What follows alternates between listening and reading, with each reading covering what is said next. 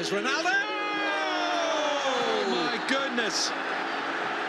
You don't save those! Out of this world! Messi.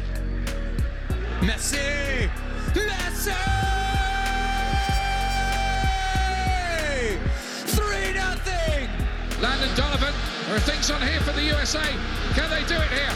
Cross, and Dempsey is denied again, and Donovan can you believe this? Go, go, USA! Certainly through! Oh, it's incredible! You could not write a script like this! For the fourth time, the United States of America are crowned champions of the world.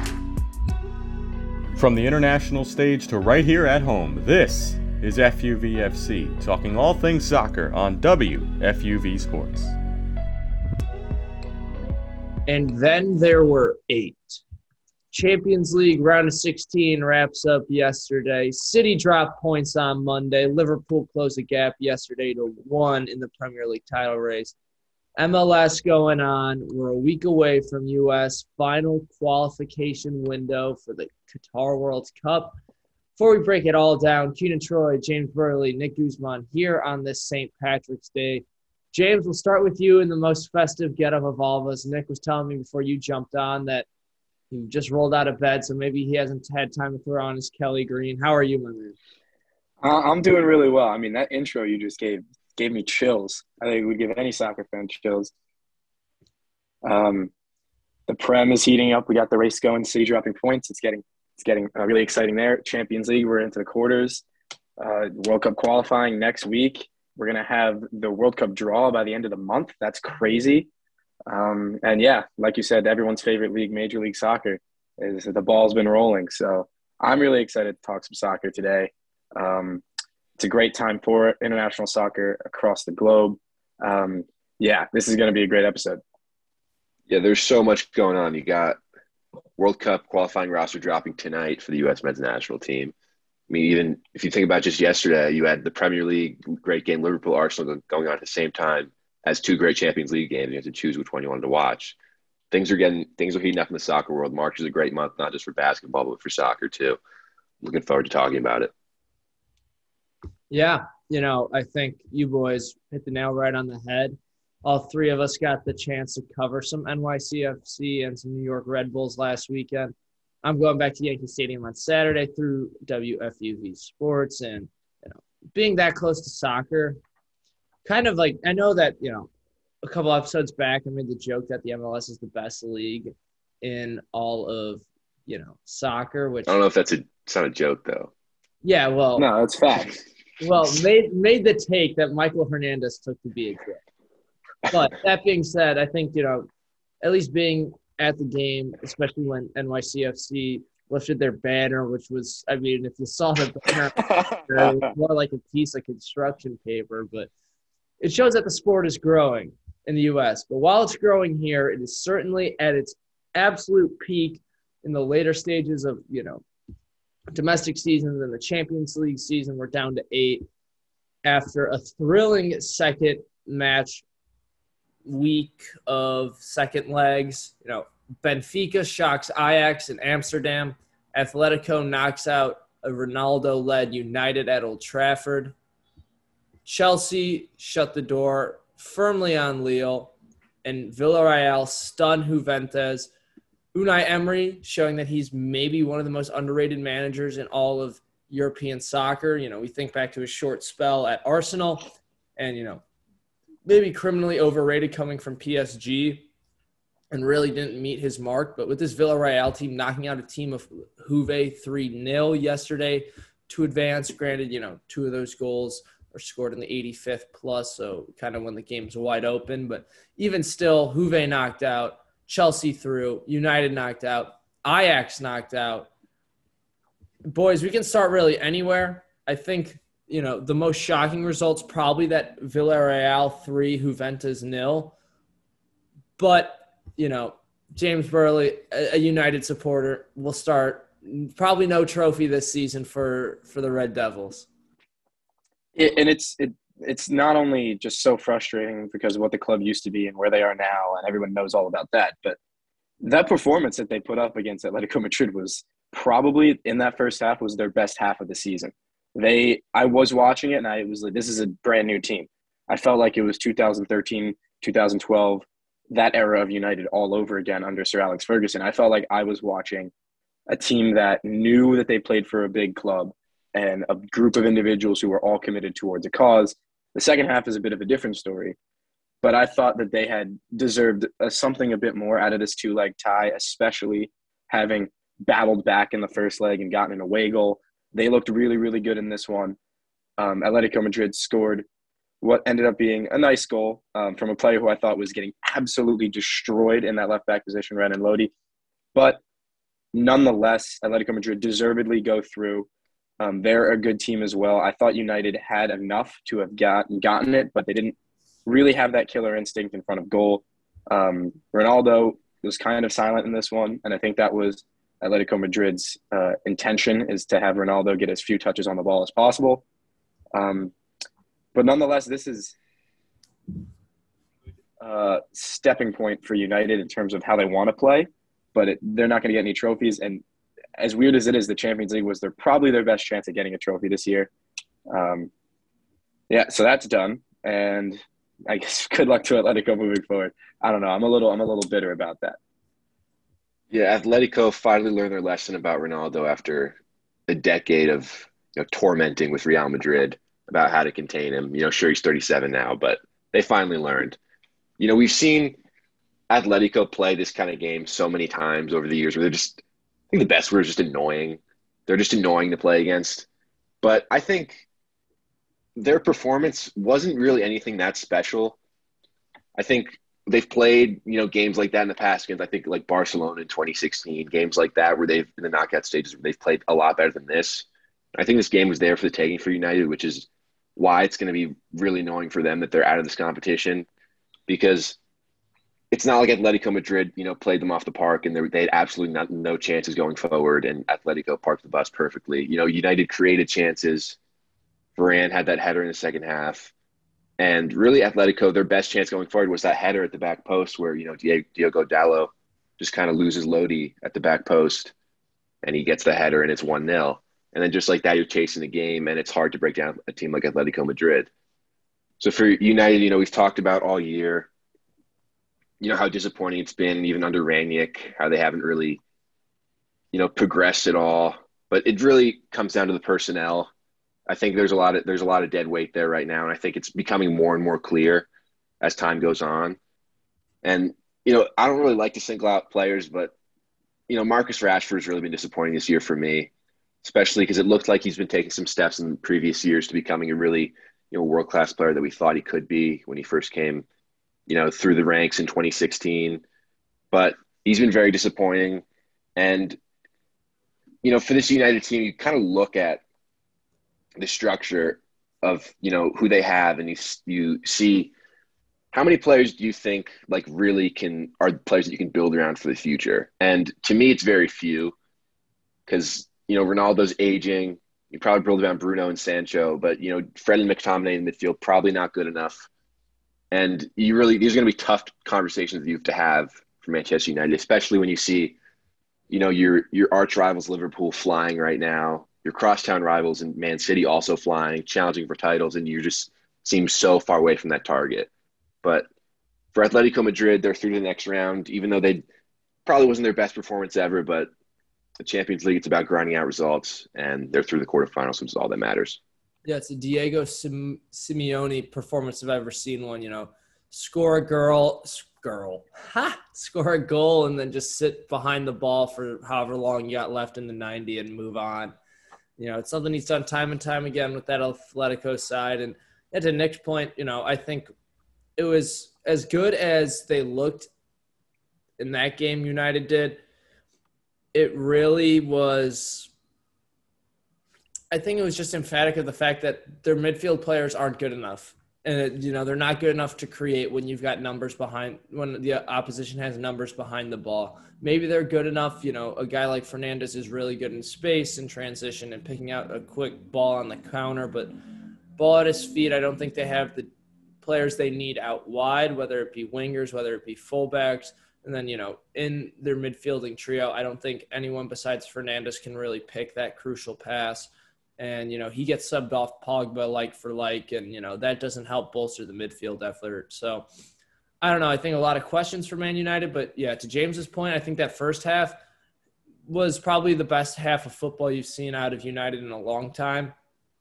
And, you know, yes, you can build on that. But the question is, you know, how do you build on that with such an aging roster and a, roster that has so many anomalies, such as Ronaldo, probably the big one, but then also you look at a guy like Rashford, you know, you look at Elanga, you know, you look how long will De Gea be in business? How long can you run, you know, McTominay out there before you realize that he's got no future in this club?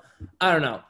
All I'm saying is it was probably what we expected out of United. You know, obviously, probably the best chance to win, sadly, was the Champions League. And when they drew Atletico in that first leg, you thought maybe they could get lucky at home, maybe a Ronaldo performance could come out.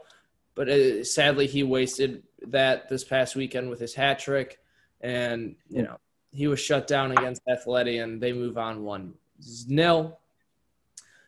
On Tuesday, second match, 1 0. Benfica t- took down Ajax. I'll be honest, boys, I didn't tune into this one. I was eyes were glued to that Manchester United game. I caught the recap, you know, via YouTube and it looked like a pretty standard, you know, Benfica just, you know, squeaking by Ajax and kind of doing the same as Atleti did to Atleti did to United in the sense of getting a goal and just kind of saying we can 1 0 will get us through to the round of eight. We're very happy to get to the round of eight.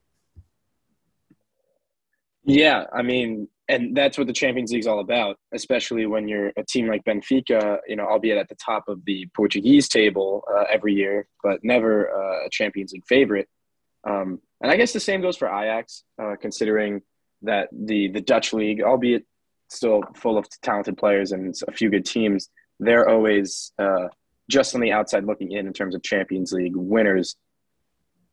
But I thought Benfica, this didn't seem like a crazy, crazy upset having looked at not only the match recaps from the first and second legs, because let's face it, there were always better games when these two teams were playing. And I don't think a lot of people tuned in to this one as opposed to watching Manchester United or Juventus or whomever was playing. But Benfica stuck with this Ajax team, which we had thought were going to be wiping the floor with them with how they well they performed in the group stage. But they stuck with them for 180 minutes over both legs. The first leg 2 2, was probably the best game. I remember talking about that one not too long ago. And this this leg was arguably even better, an absolute chess match, but not a chess match that didn't include a bunch of shots coming from either end. This was a, like an absolute cracker of a game. Um, possession was 70% to Ajax. Benfica took 30% of possession and said thank you. Uh, I love watching these teams that can uh, you know, suffer but can suffer positively and can go forward and take use of their chances. Um, Verissimo has done a great job coaching this uh, Benfica team. This Benfica team, like I remember we talked about their back line, uh, and Otamendi holding that central defense, Julian Weigl in front of them being crucial. These are players who have had Champions League experience before with Manchester City, Spurs, and Dortmund, respectively. But they haven't quite put it together those teams before, and the fact that they're doing it now with Benfica, having all been at least 30 or over, or in Weigl's case, late 20s, I believe, it's kind of exciting. Benfica is the team that I want to see succeed moving forward just because of how they've gotten to this stage, uh, like just against all odds. I'm, I, I don't know what this team is going to look like next leg against whoever they draw against, whenever that's decided. Has that been decided? When is the draw? Am I, am I, have I missed the loop on that? It didn't happen yet. I don't know when it is. Didn't happen. Okay. It might be okay. Friday. It might be Friday. Okay. Well, well, whenever that is, I'm excited. I just hope Benfica doesn't get like City because I want to see them go as far as possible because I love the way that they're playing. And I do think Ajax were a bit overhyped. That's that's a different story though because I, I I want to look at the positive sides of this because we looked at the negative sides of United. Uh, Nick, where do you think? Uh, what do you think about this this tie? I think when you look at this whole match week, there really was a common thread between, you know, Villarreal, Benfica, Atletico Madrid, not so much Chelsea who came out on top. But those teams in this second leg really sat back and waited for their opportunity. and they scored just the one goal. Benfica and Atletico Madrid, Villarreal got a couple. I got two penalties late, but you know it was teams sitting back, being patient, and it's not about possession. And they really just were able to grind out the results. And I'm with you, James. Just there's some there's some nostalgic names in this Benfica team. Not even Vertonghen, Otamendi, but you guys remember Adel Taarabt? He was absolute baller for QPR back in the day. And I, I, I, I was watching the highlights and he was playing in the midfield. I was like, wow, he's still around. And that made me smile. Because I like 2010, 2011, I think, was the year that he just absolutely balled out for QPR in the championship. But, you know, this Benfica team, you know, Otamendi's not the most likable player in the world, going back to his city days. But, you know, he's a player that you need to, when you just need to grind out a result like they like they needed in that game. And I'm with you, James. I don't, you know, I could totally see them drawing a team like City and just getting clobbered, but you know, there's a lot of teams in this in this next round that it's going to be very interesting. You got Villarreal, you got Benfica, you've got Real Madrid, Chelsea, teams like teams like that. You could see, you know, maybe a team like Benfica drawing Villarreal, Villarreal, sorry, and then it's very interesting to see one of those teams get to the semifinals. But I think looking back, it was probably a little foolish for us to be so certain of Ajax. You know, just considering you know, Benfica's resume, and we think we probably overlooked them a little bit because they're not doing the best in the Portuguese league this year. But um, and because I actually again running away with the Dutch league, but I think you could probably call it a bit of an upset, but I think Benfica played that game exactly the way they needed to. They needed to sit back, soak up the pressure, exactly what they did, and they've got a quarterfinal berth because of it.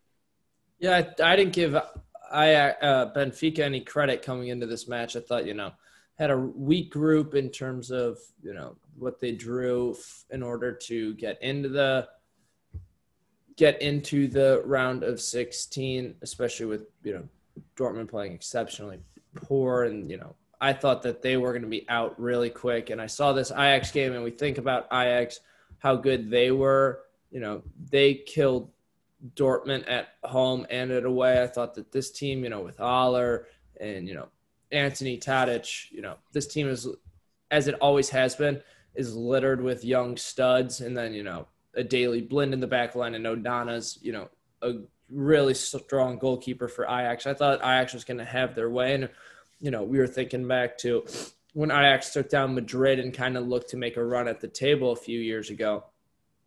That being said, I think that Benfica showed everyone that you can win ugly in the Champions League and that, you know, I think it goes to show us, you know, we mentioned like the old heads that they have on this team and like names from the past. It's, if you play defensive soccer, if you have guys that are seasoned veterans that know how to play defensive soccer, you're going to be okay. So that for me begs the question is, you know, Benfica, I think if they avoid Liverpool, City, and Munich, if they avoid those three, I think that Benfica has a reasonable shot of, you know, at least being in their round of eight match and, you know, maybe having a chance in a second leg of that quarterfinal game because what we saw against this Ajax team, you know, the 2 2 draw in the first leg, and then, you know, they really do a good job of parking the bus for all of the 90 minutes, scoring a, sole, a lone goal from Nunez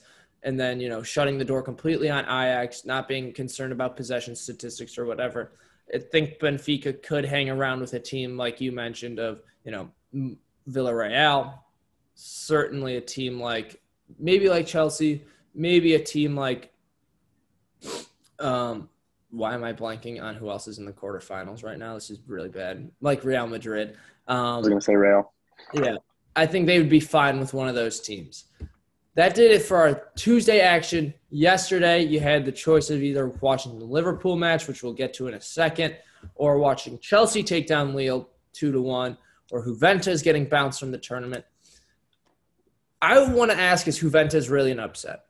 Because yes, Juventus has like you know all the glory in the world, but this isn't a Juventus team that we're thinking Juve of three, four, even like ten years ago, back when Pirlo was in his prime there even though that'd be more like 2015, so maybe not 10 years, but even still, you know, this is a team that's very much in a retooling phase. in terms of, you know, you look, you know, if Alvaro Morata is your starting striker, that's always red flag number one that this team is not destined to win because Alvaro, Alvaro Morata is, we remember when he was at Chelsea and he couldn't buy a goal. We saw him against Villarreal have some good opportunities, force some good saves out of Rulli. Not to take anything away from the goalkeeper for Villarreal, but Morata was probably, you know, kicking himself going into the dressing room at halftime, not bearing at least one in the first half. But with the exception of that, you know, I just wasn't convinced with this Juventus side coming in. Yes, Chelsea gave up the ghost and, you know, gifted them the group essentially in their group stage. But a 3 0 loss, three goals coming in the second half, albeit two of those are penalties. You know, I think the one, you know, it really should be 2 0. That one late, yeah, it's a pen, but at that point, that's just Juventus throwing Juventus throwing everything to try and you know stay somewhat relevant in that match. Boys, I don't care who takes it. What are, I guess the better question is before we look at you know this Villarreal side that's exceeding expectations. What is wrong with Juventus that you know for being such a dominant club in Italy for all these years, they just can't put it together anytime it comes to the Champions League. Well, I think for this year, the biggest issue is pretty obvious. It's that Weston McKennie is injured, and I mean the McKennie effect. Correct. I made a joke. I made a joke about this when I was on the pod a couple weeks ago about the Weston McKennie effect, but it's true. Like uh, it's only like sixty percent a joke because their record with him on the field is so much better than their record with him not on the field.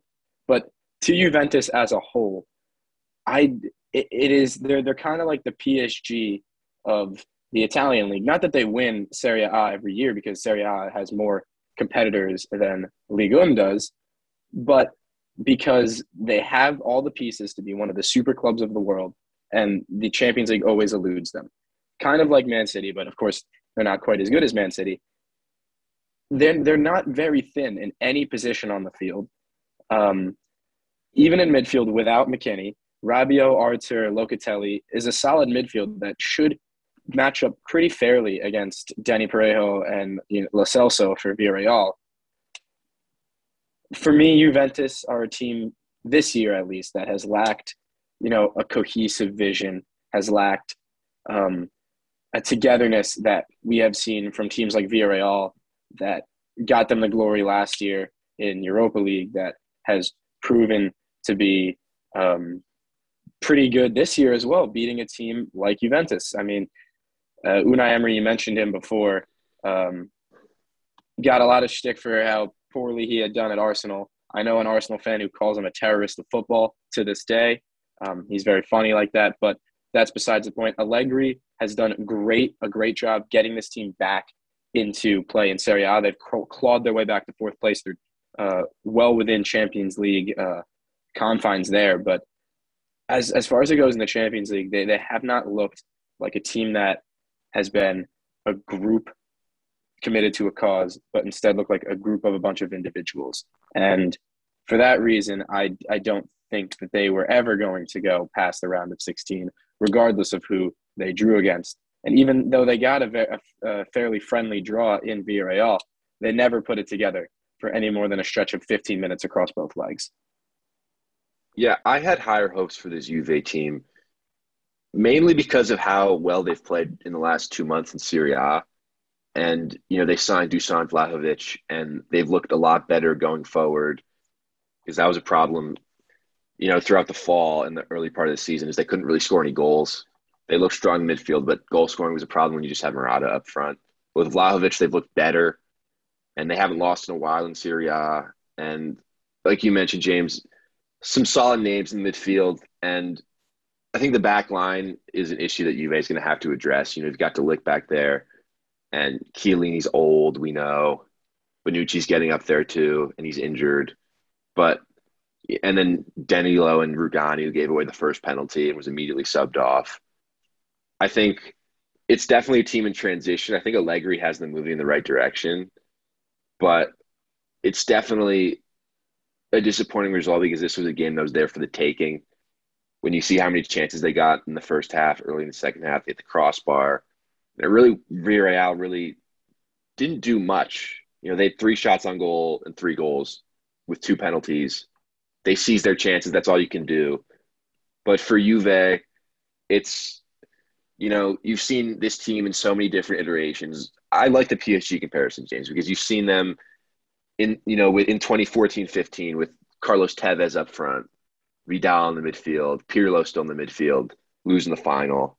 You've seen 2016-17 lose to Real Madrid in the final with you know Mandzukic up front, Higuain, a bit of a different look, Dybala. And then you've seen, you know, the modern version of this team, which doesn't look anything like those teams, and they still can't get it done in the Champions League. What's the explanation for that? I think this one's much more of an enigma because they've they've had Champions League campaigns where they've dominated. You know, we can say PSG's made the final, but that was a pandemic year. It was weird. It was single legs. Juve have had team teams where they've dominated the Champions League and they just have not been able to get over that hump in the uh, in that final match.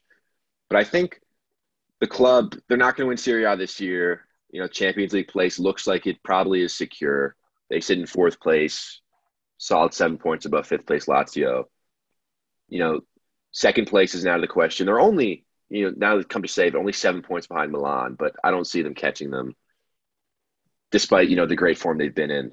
In terms of Villarreal, again, it was, you know, a performance that teams like Villarreal, teams like Benfica, even like Atletico Madrid to an extent, they have to do to get through to the next round. And it's just putting everything into defending and, and you know, taking your chances the other way. And they won the Europa League last year, but it's been a disappointing La Liga campaign for Villarreal so far. But you know, through the quarterfinals of the Champions League, that's a successful season for a team like Villarreal after winning the Europa League last year. They've got good players in there. Pau Torres, you know, starts for Spain. Gerard Moreno is a great player, and I don't think I'd want to play this Villarreal team, seeing how they set up against Juve and how stout they were defensively and how clinical they were offensively.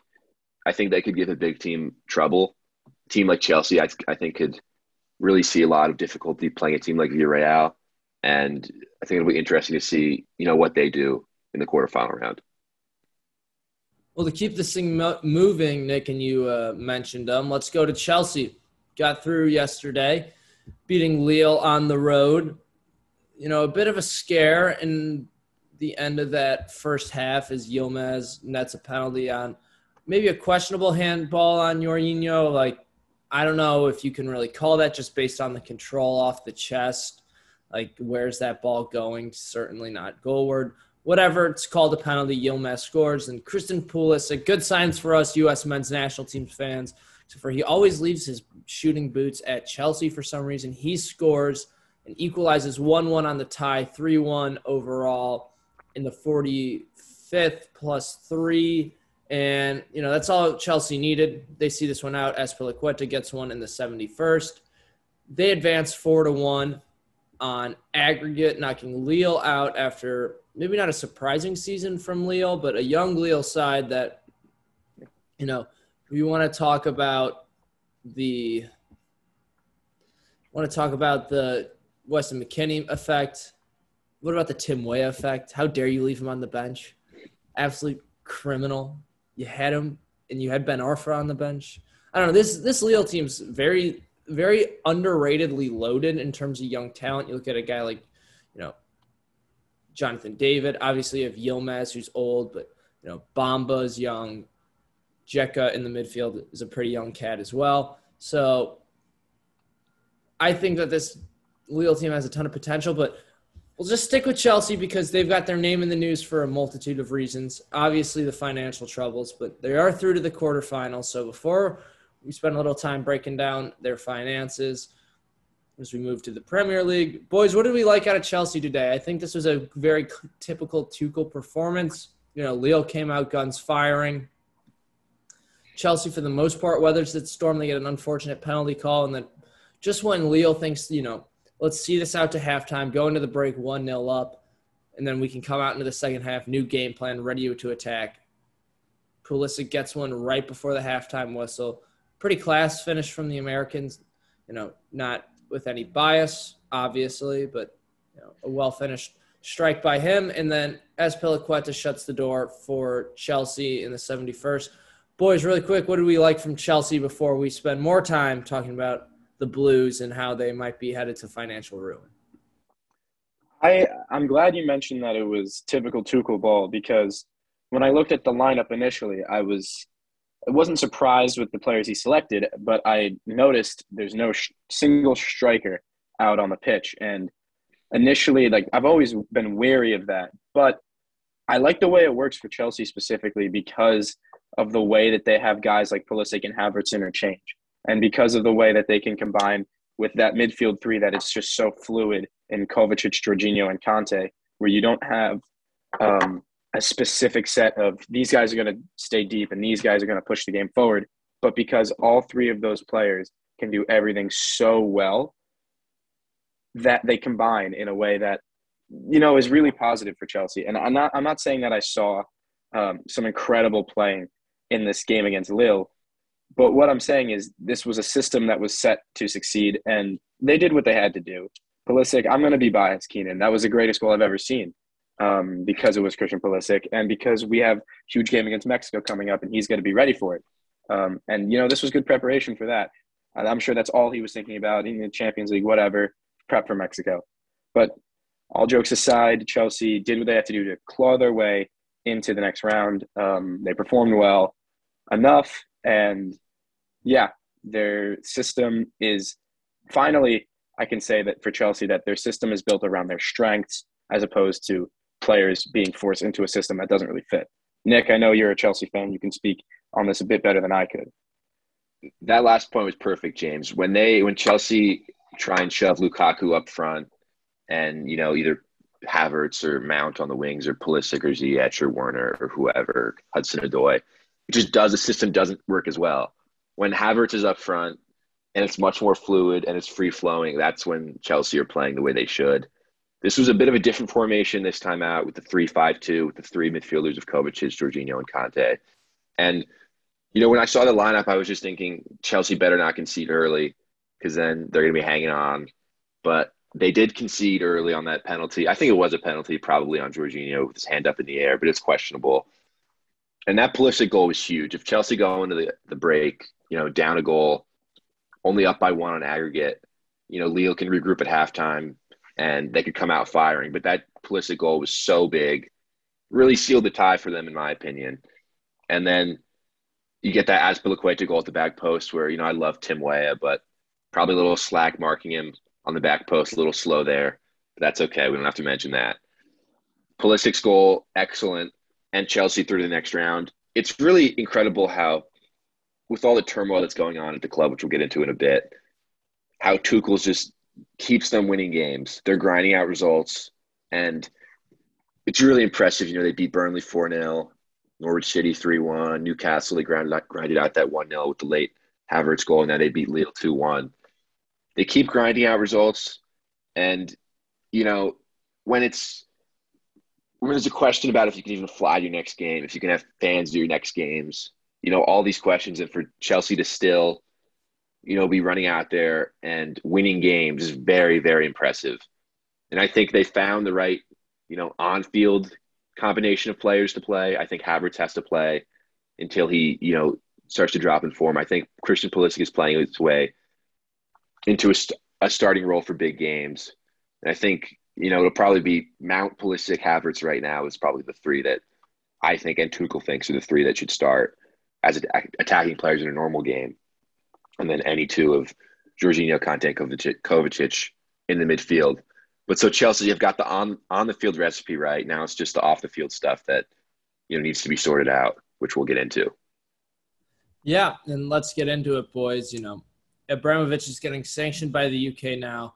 Last podcast, you know, Nick, you and I kind of touched on it with Michael Hernandez, just you know, nuts and bolts of what's going on.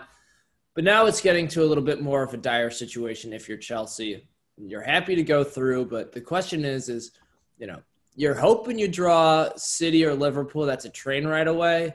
Because if you draw, you know, a team like Villarreal going to Spain, you know, you how are you getting to Spain? You know, you taking everybody hopping in a cab and just you know road tripping together. I don't know. Abramovich is being sanctioned by the UK. I personally think it's a bit hypocritical. You know, we saw the news this week that you know there were what 31 beheadings in Saudi Arabia, and there's no pushback on any Saudi groups.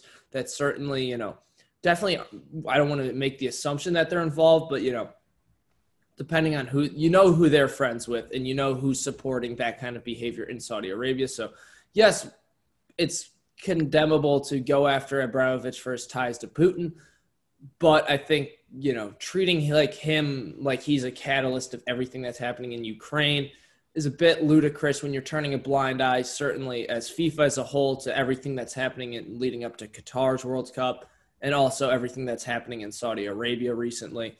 I think that's super ludicrous. That's my own personal piece. That being said, Chelsea right now is in a position where they need to be bought. You know, you look at the Ricketts family who own the Chicago Cubs.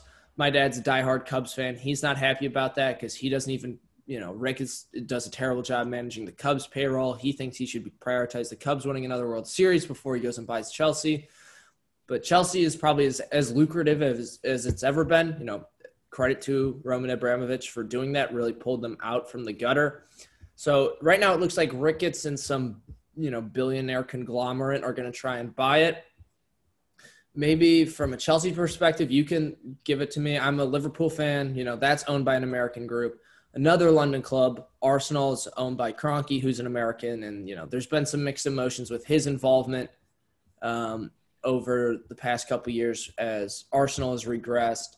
But that being said where does Chelsea go? Because you know, you look at what the sanctions mean on Chelsea, and also what they mean, you know, financially for the club. More importantly, you know, no more selling of merchandise.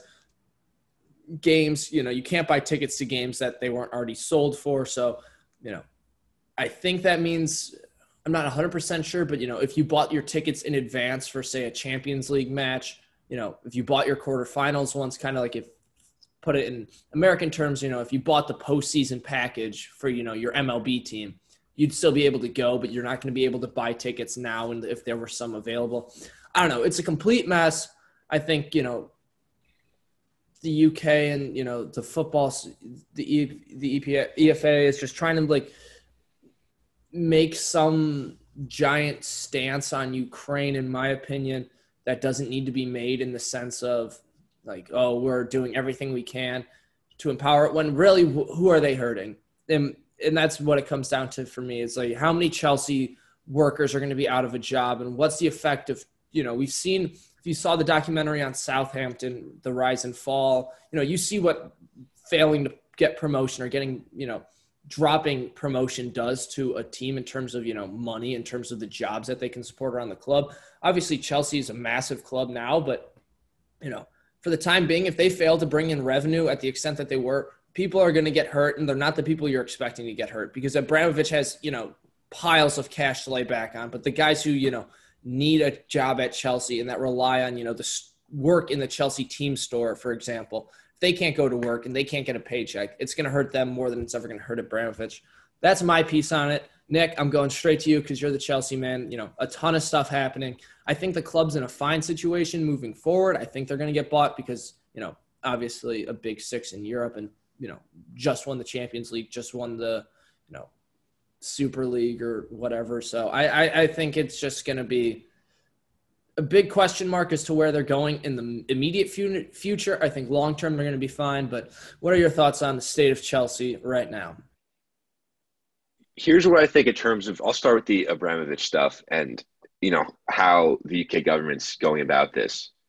I think it's a very like public and in your face way to show like hey we're taking this Ukraine crisis seriously. These are the sanctions because when you think when you hear like a government make sanctions against a country like what does that what does that mean? That doesn't really affect me immediately in my everyday life. I can't see that because I'm here. But once you take one of the biggest teams in England and you sanction them and you essentially cease their ability to function, then you know that's in the news. Everyone's aware of it. People are talking about it. You know what the government's taking stand against Ukraine, and I think that's what they're trying to do. I think, sure, it's probably a little symbolic, you know, in a sense, considering Abramovich, he's been unethical in terms of his money for a long time. It's just now that the invasion has happened that you know they're taking action which you know i'm not I'm a little. I wouldn't say I'm annoyed because you know, sure, like you know, your team going into um, crisis is annoying, but annoying is not the right word. There's bigger things happening right now, you know, in the world that are more important.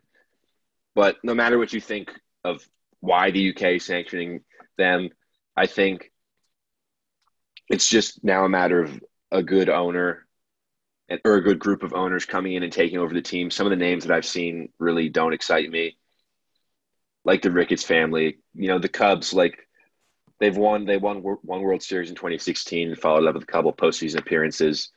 Besides that, they've been pretty mediocre for you know a long time, and you know the Jets owner's name was thrown in there, and again, that's a franchise where I'm like, well, what does he know about running a team? There's also been the Saudi group, you know, that we've heard thrown in. I really don't know who's going to end up with the winning bid. It seems to me like with what I've seen, the Ricketts family are kind of maybe taking the lead a little bit, but I think Chelsea just have to try and get this crisis sorted out, you know, as soon as possible because, you know, with the situation right now, the people like you mentioned, Keenan, who are hurting are you know people who work for the club. You know, this is a, this is really a business with not just Abramovich. There's so many people underneath him. You know, from like marketing people to go even further, people in concessions. You go further and further down the line. There's so many employees, people who work in the team store now they can't sell merchandise. What are they supposed to do? Which I guess when you impose sanctions, it's not supposed to be an easy thing. It's supposed to, you know, actually punish people. But I wonder, is Abramovich really the person being punished? right now, or is it you know the people below him who are just trying to make a living? But I think you know for Chelsea, it's important for them to get this you know transition over and done with as soon as possible because as it stands right now, they can't have away fans in Middlesbrough. You know they just got approved, I think, to fly there for the FA Cup game. But like you mentioned, Keenan said they have a Champions League game in Madrid. You know how are you going to get there if the ownership you know situation is not sorted out? So for Chelsea, it has to be sorted out as quickly as possible. But also, you have to make sure that the person buying the club is someone who's genuinely interested in, you know, taking the team, not just maintaining the Abramovich level, you know, status, but taking it to the next level as well. Keenan, I think the issue you brought up with the Saudi ownership groups, uh, I think that speaks to a bigger issue about the West turning a blind eye to what goes on in the Middle East in general and you mentioned Qatar as well as another example of that. But I think Chelsea will be okay. In the meantime, it's going to be a struggle. Uh, you know, it's a lot of what we're talking about in the Major League Baseball lockout in terms of, well, yeah, the owners are deprived of money too by the collective bargaining deal. But the real problem is the fact that a lot of people who work within the club and close to the club are going to be affected by this. Um, you know, marketing, grounds crew, all that, uh, shops around the stadium. Like these are the things that get affected by these things. Um, and it's not just the people at the top. Roman Abramovich will be fine. He has a pile of cash to sit on. But in the long term, I do think Chelsea will be fine because of what a Roman Abramovich has helped to build. The f- fact that when he took over, he transformed this club into a top six team, into a Champions League winner, into a perennial Champions League team in terms of they're going to qualify every year or they're going to be close to that, that's why they're going to be fine because this is a big ticket item for anybody who has the cash to afford it. As for the Swiss um, consortium that wanted to buy it, I don't know if it's going to be the Ricketts family. Uh, I'm glad you brought up the owner of the Jets because why would anybody be excited about the owner of the Jets buying a team? Like that's not exciting at all. Um, there's the Nick Candy. I, there's so many different ways that this could go, but because it's Chelsea, I'm sure they'll be okay. They're, of course, they're going to get bought um, because of, and this is because of what Roman Abramovich has done. Not a lot of owners get any credit for what they do with their teams because you look at Man City, they get criticized for their owners despite being successful because of them. Because oh, they just throw their oil money at it. But in the terms of Chelsea, they were actually for the most part, smart and calculated by it, and that's Roman Abramovich is doing.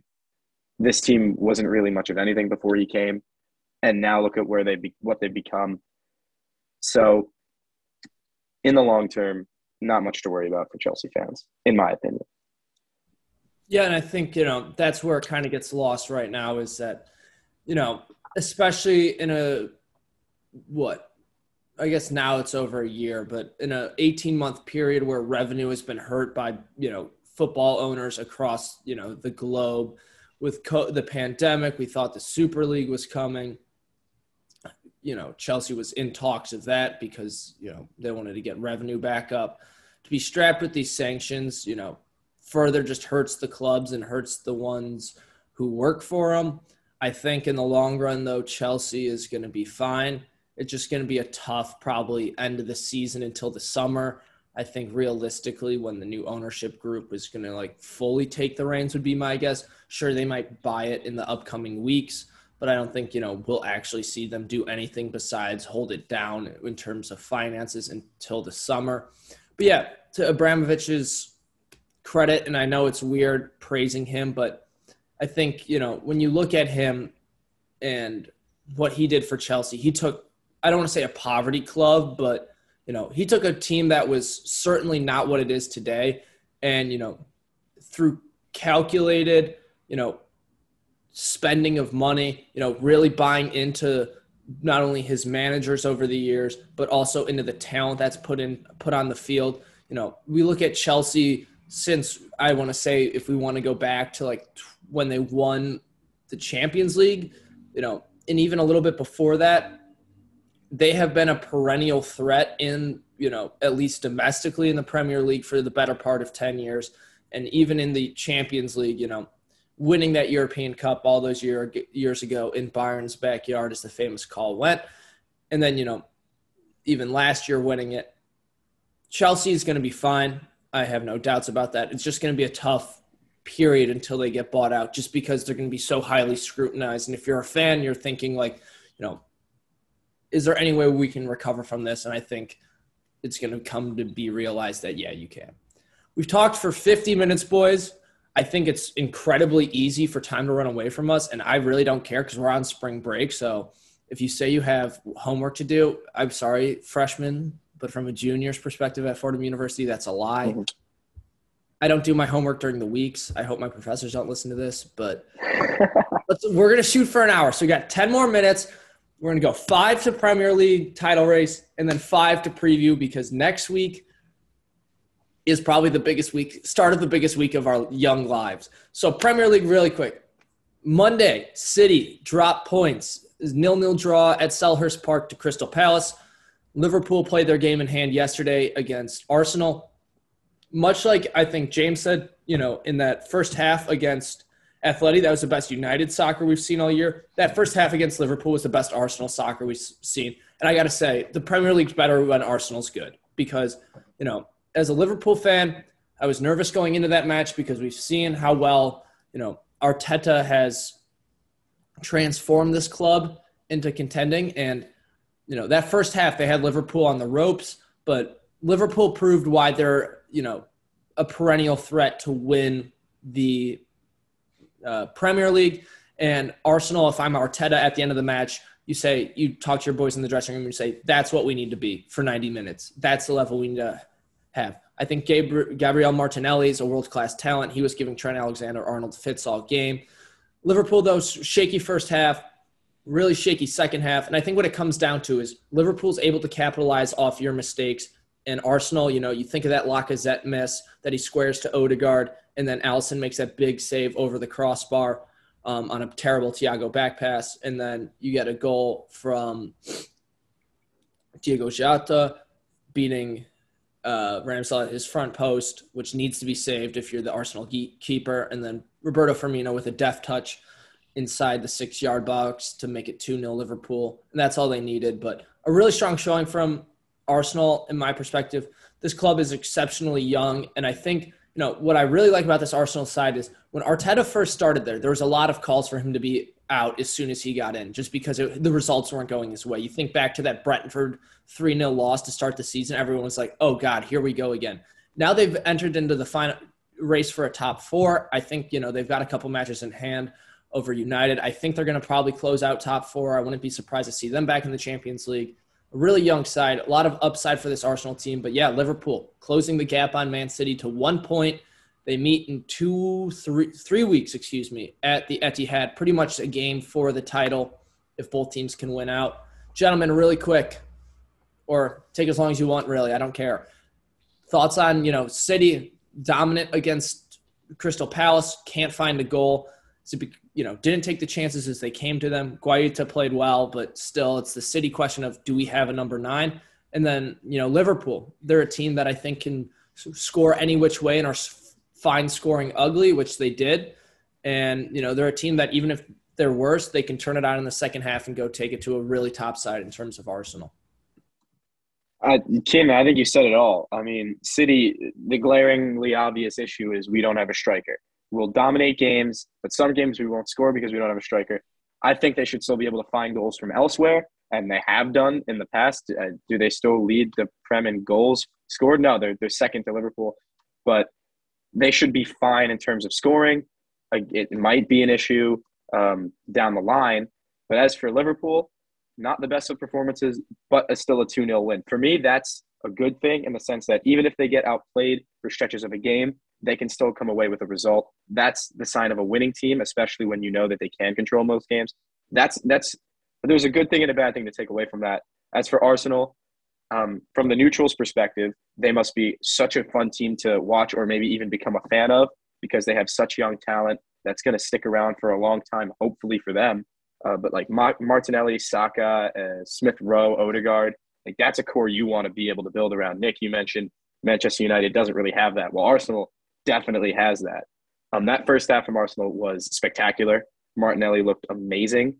Um, I don't I don't know where they're going to go from here. I do think they're going to close out the top four. It's not going to be comfortable. It's not going to be easy. United are going to be on their heel, heels. Um, but as for Liverpool, another exciting thing is that they were able to get a goal off the bench from Firmino, who definitely isn't a bench player by any uh, stretch, but in matches where you can now rotate that front three with five different players, knowing that coming off the bench, whether it's Diaz or Jota or even Firmino coming off the bench, that you could still get goal support, that's huge, especially going forward when you got this big these big matches in three weeks against City, where your front three is going to be working tirelessly and maybe it could be a fruitless effort where you can bring on Diaz, you can bring on Jota, and they can provide goals for you. Yeah, starting with that City game, it just baffled me a little bit the way Pep approached it. He made no subs, and I was watching that game. I thought it was calling out for someone like Ilkay Gundogan. That's like the kind of game where he, you know, a pa- pass is cut back to him from the goal line and he taps it in from like the penalty spot. That's what this game was calling out for. And when a team like Palace are in a low block and you're trying to break it down, to not make any subs or change up your look at all and just stick with the 11 guys you you started out with, it was a little baffling to me. City had their chances, but you know, like we've mentioned, just no clinical striker to take them. Bernardo Silva had a great chance and just couldn't score. You know, De Bruyne hit the post. Cancelo hit the post with a long shot in the first half. The chances were that they just could they just couldn't take them, and it's such a massive result because now Liverpool, as we've mentioned, just one point behind City and they play in a little bit in a couple weeks. But in terms of that Arsenal game, I think the first half was very impressive, but I don't think it was maybe as impressive as some people are making out to be. Um, they played a good half against a Liverpool team that have that have ran them off the park previously, so it's a, a big improvement. And I guess you know, taking into account how they've played recently, you know, carrying the form into that first half is a good thing definitely for Ramsdale, I think that first goal is he's got to save his near post because that's the only place where Jota can place that ball after he's been slipped through by Thiago. But I think it's very obvious the building blocks are there for Arsenal. Top four has got to be the goal for this year. Anything less is disappointing. But they're definitely on an upward trajectory. In terms of Liverpool, um, that's a game, that's a title winning game, in my opinion, in the, in the sense that you're not playing at your best in the first half you you turn it on in the second half, you get two goals, you survive the the Arsenal wave in the first half, and you win in the end by comfortable 2 0. That's the kind of game you need to win to win titles. You know, against the top six or the big six. Well, I guess Arsenal now top six on the road, and you're just setting yourself up. You know, at this point, the title race is in Liverpool's hands. You know, if they win win out the rest of their games, they're going to be champions. So, you know, it's really this run they've been on is incredible under Klopp. Now they've got Diaz, which is I think going to go down as one of the best signings, you know, of the season, of really recent history for Liverpool because it just gives your your offensive you know look so much more depth. But I'm really looking forward to that that City Liverpool game in a couple weeks, and I'm just glad we have a title race after a couple years without one. Yeah, and I think you know, yes, it's still in City's hands because if City wins out, you know, or even draws against Liverpool, they'll be they can still push the needle and win, be champions by one point. I think the biggest thing that this draw to Crystal Palace is is that now City has to be perfect in a season where they, you know, have stumbled quite a bit. And you know, I think from a Liverpool perspective, James, you hit the nail right on the head. Biggest thing that I was impressed by is, you know, if you look at the team that won the Champions League and if you look at the team that won the Premier League a few years back for Liverpool, the depth that they have going forward coming off the bench this season is 10 times what it was in those seasons. You know, yes, you had guys like Origi and Shaqiri coming off the bench. Know, Shaqiri's now in the MLS, MLS bump, Chicago Fire bump. They're undefeated on the year, not a big deal. Um, but you have guys like Firmino coming off the bench. We saw Salah, who has a bit of a foot injury, coming off the bench. You know, or you can roll a guy like Diaz, Jota, or you know, and especially in that midfield too. That midfield's ten times more stout than it was when they won the league. You know, guys like Naby Keita and Thiago have to fight to get in that first side. You know, probably would start in a majority of other clubs. That game against City is what it's all going to come down to. I think for both teams, though, you can't take your eyes off of the Premier League because we saw it this week with you know, you know, with City at a team like Palace, a Patrick Vieira side that has done I don't want to say wonders, but has been really, really solid throughout this um, throughout this Premier League campaign in his first year in charge. So you know, as you look ahead to the upcoming match days, yes, City's got a struggling Burnley team, but we've seen Burnley put in you know performances with this regime that they have that you know won't make it easy for a team like City, and City's going to have to compete. Liverpool, you know, before they face before they face um, City, they have to play Watford, and you know you can think back to when Liverpool was having a look at an undefeated run, you know the unbeatables run to go win the Premier League. They stumbled at Watford, so both teams have one more Premier League match before they meet each other. They just need to win out, and then that game, April tenth. I'm going to be in Spain during that time self and I might be at the Bernabeu, but you better believe I'm wearing my Liverpool red kit because I don't care and I'll watch it on my phone. I don't I don't really care. But before we conclude, boys, this has been a long one. I don't mind. I'm sure you don't. Next week is going to be equally as long because a week from today, Stars and Stripes, El Tri, Part Two, all to play for in CONCACAF qualifying I'm so nervous. I don't know what to say. Uh, it just hurts thinking about it. Standings right now Canada lead the way at 25 points. US and Mexico tied at 21. Panama bringing it up in fourth at 17. And then Costa Rica still kind of in it at 16. First three get automatic qualification into the World Cup. Fourth goes to the play in tournament. United States, I mean, gentlemen, as much as you know, we can make as much as we'd love to make it a song and dance, you got to beat Mexico. You beat Mexico, you can pretty much stamp your ticket.